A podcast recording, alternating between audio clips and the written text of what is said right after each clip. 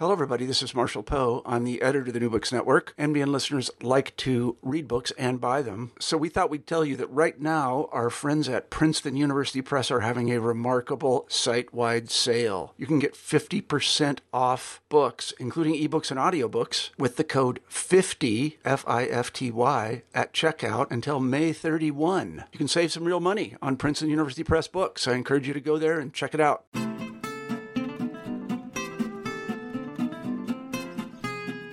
Welcome to New Books in Fantasy and Adventure, a podcast channel in the New Books Network. This is your host, Gabrielle Matthew, author of the historical fantasy Falcon series and Girl of Fire, the first in an epic fantasy series. My March interview is with Carrie Vaughn, author of The Immortal Conquistador, a tie-in novel for her urban fantasy series based on Kitty the werewolf. The Immortal Conquistador is a vampire origin story of Kitty's famed ally, Rick, and his sudden turn to darkness in the seventeenth century. More than five hundred years before his friendship with Kitty, noble Ricardo de Avila's life met a fate-changing twist, and his morally complex, blood-soaked existence as an immortal began. Before I welcome Carrie on the show, I'd like to do a short reading from her novel. This is the series, uh, the part called El Conquistador del Tiempo. For the first time in five hundred years, Rick stepped into a church.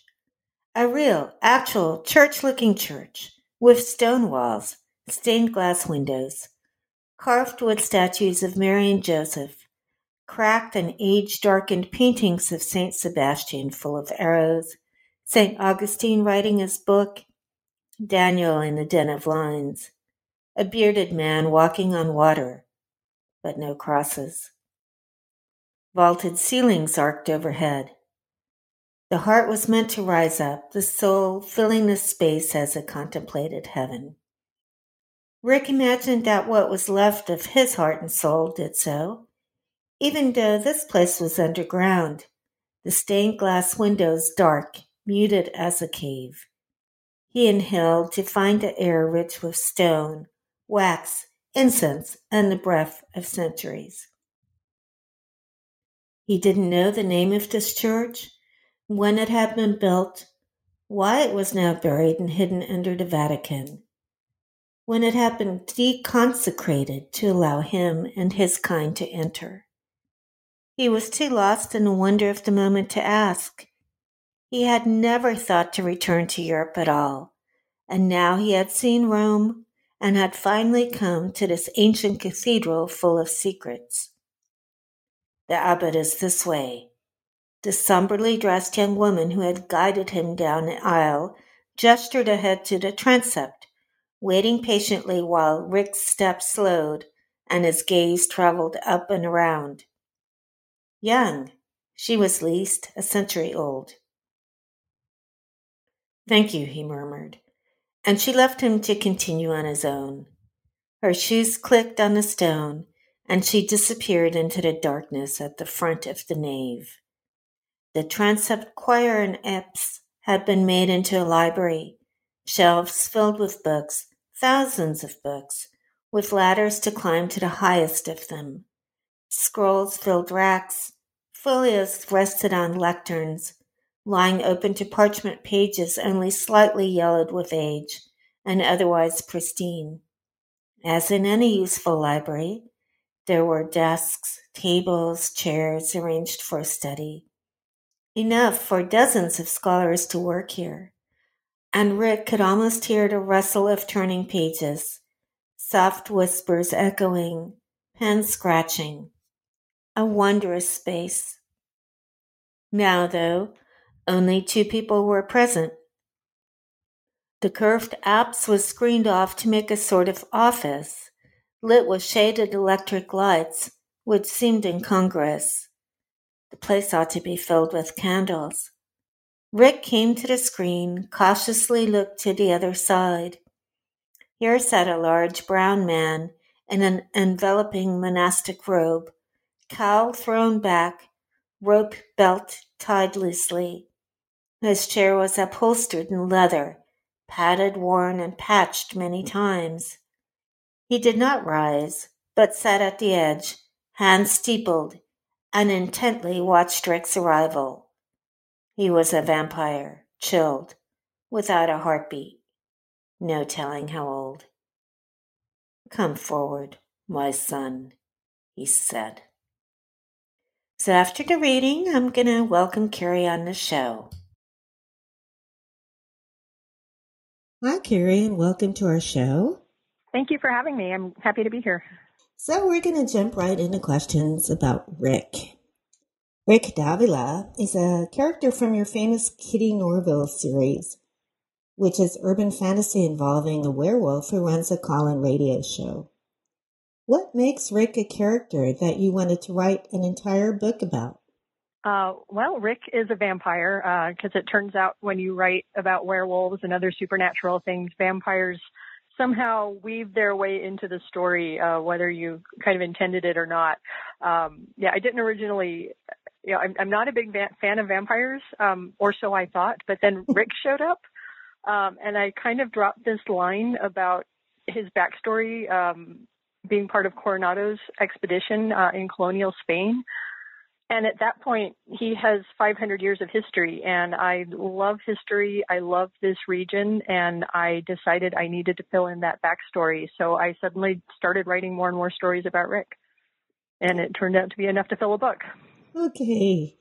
So that's a little how the book came to be, and uh, the book begins, or, or kind of the way into all of Rick Darius's stories is he travels to Rome to meet with the abbot of Saint Lazarus of the Shadows. And that's where he tells his story. Tell us a little bit about this mysterious order. A lot of these details tie into things that happened in the Kitty series.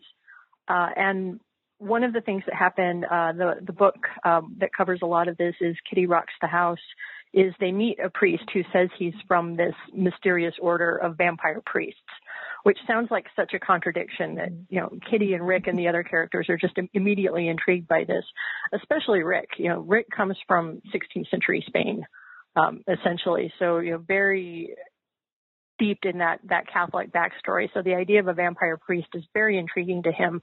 Um, so that's how he gets wrapped up into this. And he finds out that, yes, that, that, Uh, you know, for hundreds of years, uh, the Vatican has sponsored this order of, of holy vampires, or, you know, vampires who are who are trying to do good work and, and working for the Vatican in, in um, battling some evil vampires that are out there trying to take over the world. Um, so yeah, there, there's that was kind of one of the fun things about working on the the uh, Immortal Conquistador is. Uh, kind of dropping these Easter eggs and tying it into the Kitty series, um, you know, having it stand alone, but also having it be something that fans of the, the series um, can get just a lot more background on, on, you know, little details from there. Yes, you say that Rick is intrigued when he meets a vampire priest, and uh, reading the different stories about Rick, we definitely get the feeling that he's religious and God has an important place in his life. My question to you is, does he or did he at one point feel abandoned by God once he becomes, as he calls himself, a cursed creature? That is part of, you know, that is such a good question because I think, I feel like that's part of what's driving Rick, Rick's character through the centuries. That's one of the questions that sort of keeps him going, is he's continually being told that he's been abandoned by God and he's cursed and he's he's not holy and he's damned. Um, you know, other characters are telling him that kind of constantly, uh, you know, over the centuries, but he doesn't believe it. He doesn't feel that himself. He he sort of clings to the idea that if he um, can do good, if he does good works, you know, if he still believes that that God has not abandoned him, then um, then he can be both, you know, this this cursed vampire creature and Um, you know, still be religious. You know, he, he's, you know, his whole driving thing in life is, is how to reconcile that contradiction, despite the fact that everybody around him is telling him it's impossible. Um, and that, you know, religion is such a fraught question anyway. And uh, he's just been a great character to kind of examine some of those, um, some of those issues about personal faith uh, versus the external um, you know, religion. I found it touching. Sometimes he, he can't go in a church that has a crucifix because he's mm-hmm. a vampire, but he lingers as close as he can get to the church. Yeah, too. yeah. The music, uh, you know, I, I think there's that one scene in, in one of the stories where he's listening to the choir outside mm-hmm. of the church. And, um, uh, you know, as someone who loves music myself, that, that connection that, you know, he can't go in, but he can still hear it and he can still participate that way uh, was a really powerful image for me. Mm-hmm. The sound travels. Well, in the segment named Conquistador de la Noche, it opens after Rick's arrival to America in the sixteenth century. Rick is invited to visit a remote village by an old acquaintance who tells him there are riches for the taking. When Rick arrives, the village is empty, and he's met by a spooky friar in a church without a cross. Clearly something is amiss. I did wonder about the significance of the houses being shoddily built. That's alluded to several times, and they have cracks in them, and the whole place is empty. It almost reminded me of a stage set. Can you give us more background about why the village would look that way? Uh, well, I think because the, the village wasn't built with any intention to actually shelter people. You know, mm-hmm. it, I, it, re- referring to it as a stage set is, um, you know, pretty apt because I think, uh, you know, the, the evil vampire who uh, who is in charge there, who who ends up um, capturing Rick and transforming Rick into a vampire. Spoilers, everybody. Um, I, you know, he, he sort of established this church there as a front. Mm-hmm. You know, he's he's pretending to be, uh, you know, this missionary who goes out and builds this church and is supposed to be, you know, tending to the, the villagers and converting, um, you know, the indigenous people there. Um, but, of course, it's all just a front because he doesn't intend on helping anybody. He doesn't intend on, on being any kind of a missionary or, or doing any of the, the work that, uh, you know, you'd expect from somebody in that situation. So, yeah, it is a front. You know, the church isn't intended to be a church. The village is not intended to be a village. It's all, um, you know, for the benefit of people who might, you know, just be passing by. Um, So yeah, yeah, it's it's not it, it you know it's indicative of the kind of facade of um, you know like a lot of vampires, you know, they put on this front so that they can attract people that they can then control um, and prey on. Um, exactly, vampires seem to mm-hmm. have a need to aggregate people and lesser vampires under them, and that's explored in a segment called El Conquistador del Tiempo. That's where Rick spends some time in Denver. And readers have learned, as I did, that older, more powerful vampires become masters, and that's capitalized for our listeners, of a community. They take control of a geographical location through the means of subservient vampires and human pawns. Rick doesn't want that kind of power, but he does become a master of Denver. Now, we don't want to give away the whole story, but what's his motivation in doing something like that? Well, that's all covered in uh, one of the books in the Kitty series, Kitty and the Silver Bullet, which actually depicts the events that, that lead to uh, Rick becoming the master of Denver. So, if, you know, people are really interested in, in learning more about Rick. That's a good one of the books um, to delve into. Um, and a lot of that is kind of some of the standard lore about vampires that gets covered in a lot of urban fantasy novels. So part of me is, is playing with that a little bit, playing with the idea of masters and, and these vampire communities, these vampire families that come mm-hmm. together um, in cities. And, and Rick being kind of so, you know, so much of him is playing against the stereotype of vampires that we see in a lot of these books that, that do seem to be kind of all powerful um, and ancient and, and, um, ambitious, and, and he's just not. So yeah, what, what does, what happens when somebody like that, who actually really cares about people and cares about doing the right thing and, and wants to build a community rather than, you know, be the ruler over, over a group. Um, what happens when somebody like that uh, gets into that position? And, and it is to protect people, you know, to, to kind of summarize the, the whole events without giving too much away. He's, um, you know, there are some bad people who come to Denver and, and want to take over. And, and the way that he decides he can stop them is by, um, you know, becoming the master of Denver himself to sort of um, stem the tide. Um, mm-hmm. Rick is very pro-human. His character, yeah, yeah. His character remains constant over the centuries to book covers. He yearns for a connection with the divine. He doesn't like conspiracies and power games, and he actually prefers human friendship over his own kind. However, change is inevitable. Uh, can you tell us a little bit how Rick evolves over the course of his vampire life? Yeah, I have to think about that for just a minute because he, he you know, in some ways he does stay so true to himself, mm-hmm. um, you know, over, over the centuries and the decades that, that he does uh, value friendship and he kind of wants to be left alone. But I think what he finds is uh, what what is the saying about politics? If you don't do politics, politics will be done to you. Mm-hmm. Um, and I, I, I wish I could reference that quote. I know it's uh, it's a pretty famous one, so I'll have to look that up. But he uh, he realizes that if he doesn't get involved, then um, then he won't have a choice. You know, there there will come a time where he has to either get involved to protect the things that he believes in, and so his arc is kind of reconciling himself to that, like realizing that he does have power and he can use his power for good. Um, and, and then he has to learn how to do that. And I think that's, uh, that encapsulates his arc, um, you know, pretty, pretty as, as succinctly as I can in just a couple of sentences. Mm-hmm. Because at the end, at the beginning, which comes back to the end where he's meeting the vampire priest, it does seem like he is now committed to working with others because he's discovered others who also feel like he does. Yeah. Yeah.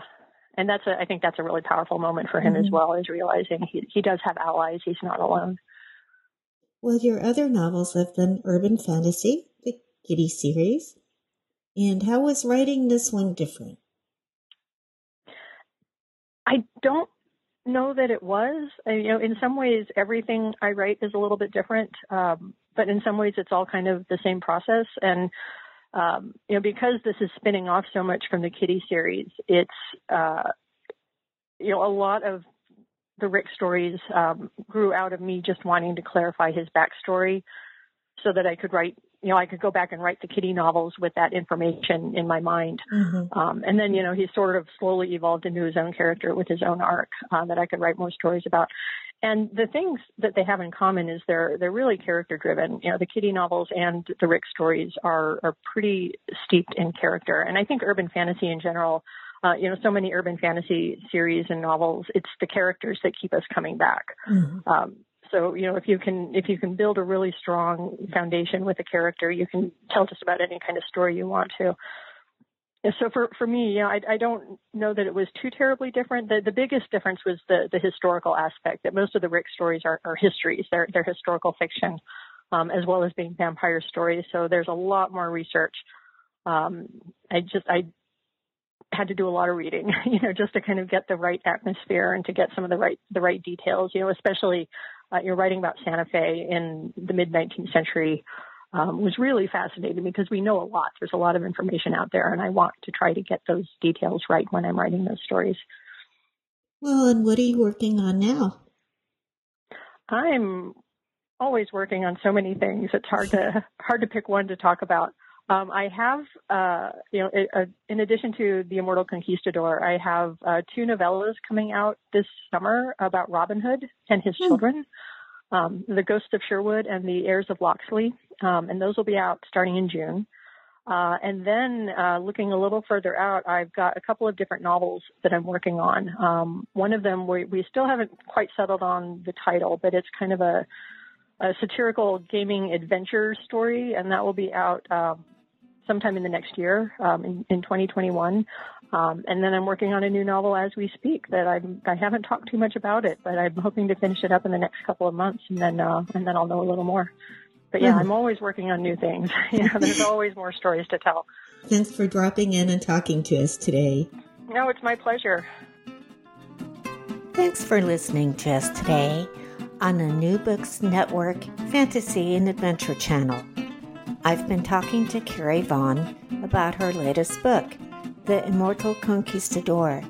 To find out more about Carrie and all her writing, you can visit our website, Carrie Vaughn dot com. In case you're listening and not reading, that's Carrie with a I E and Vaughn, V A U G H N. Join us in April when I talk to Karen Landsman about The Heart of the Circle, a contemporary fantasy set in Israel. I'm your host, Gabrielle Matthew, author of the Y A fantasy Girl of Fire, the first in the Baroness Quest series. You'll find the podcast schedule on my own website, Gabrielle Matthew dot com. My name is spelled G A B R I E L L E, funny last name coming up, M A T H I E U dot com. And you can also follow me on Twitter to get updates about new podcasts and more. I'm there at Gabrielle Author.